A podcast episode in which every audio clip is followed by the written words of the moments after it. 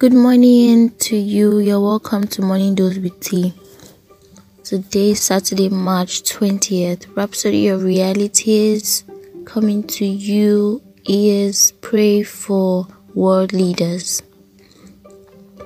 Theme scripture is from 1 Timothy 2, verse 1 to 2, and it says, I exhort therefore that first of all, supplications, prayers, intercessions, and giving of thanks be made for all men, for kings and for all that are in authority, that we may lead a quiet and peaceable life in all godliness and honesty.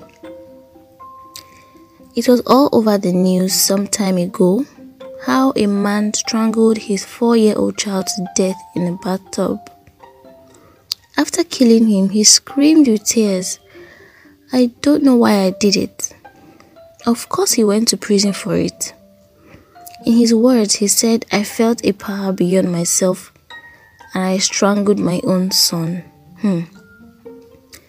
Also reported was a 16 year old boy who walked into his home, killed his mother and father with gunshots. Just standing there bemused, he said he didn't know why he did it. You're talking about sons and daughters, men and women, husbands and wives, dads and moms from hell. Why are they from hell? It's because they are possessed of demons. Evil spirits have entered into them to carry out such despicable acts. That's why God tells us to pray for leaders, because they aren't left out of such demonic influence. You've got to pray for them because an evil spirit can enter into them the Bible tells us in Luke 22, verse 3, that an evil spirit entered into Judas Iscariot.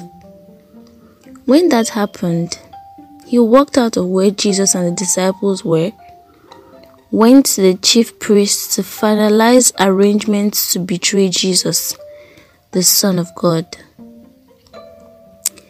When Judas saw Jesus hanging on the cross, he thought Jesus would miraculously come off the cross but he didn't. Matthew 27 3 to 5 tells us When Judas, who had betrayed him, saw that Jesus was condemned, he was seized with remorse and returned the 30 silver coins to the chief priests and the elders. So Judas threw the money into the temple and left. Then he went away and hanged himself. What does that tell you? Satan caused him to do it. That's what happens to some leaders today. They are taking steps that are detrimental, damaging, and harmful to their nations, people, businesses, and the systems. You might say, I trust my leaders, but they can be influenced and overpowered by these demonic forces to sign policies or do despicable things that they never planned to do. Therefore, you must pray for them. Pray that they will have the will, desire, and boldness to do what's right in spite of pressures and refuse to yield to corrupting and negative influences. It's not out of place to also pray for the removal of those who push their selfish, or satanic agendas at the detriment of their people. Most importantly, pray for the salvation of men and leaders alike. Kindly take the prayer after me. Dear Father, I pray for my leaders today that wisdom and understanding be granted them to lead in accordance with your divine will and plan, and to make the right decisions that will benefit the people and cause peace and prosperity to be established. In Jesus' name, Amen.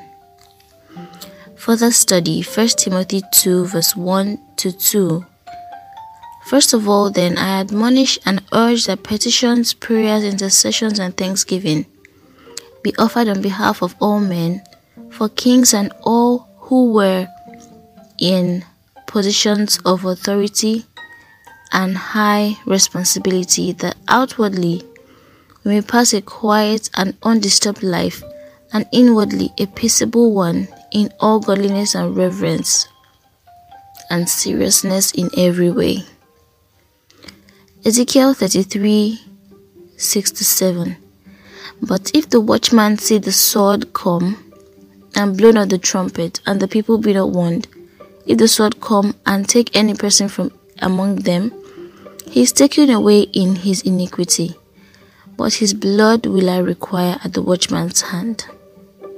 So thou, O Son of Man, I have set thee a watchman unto the house of Israel. Therefore thou shalt enter the word at my mouth and warn them from me.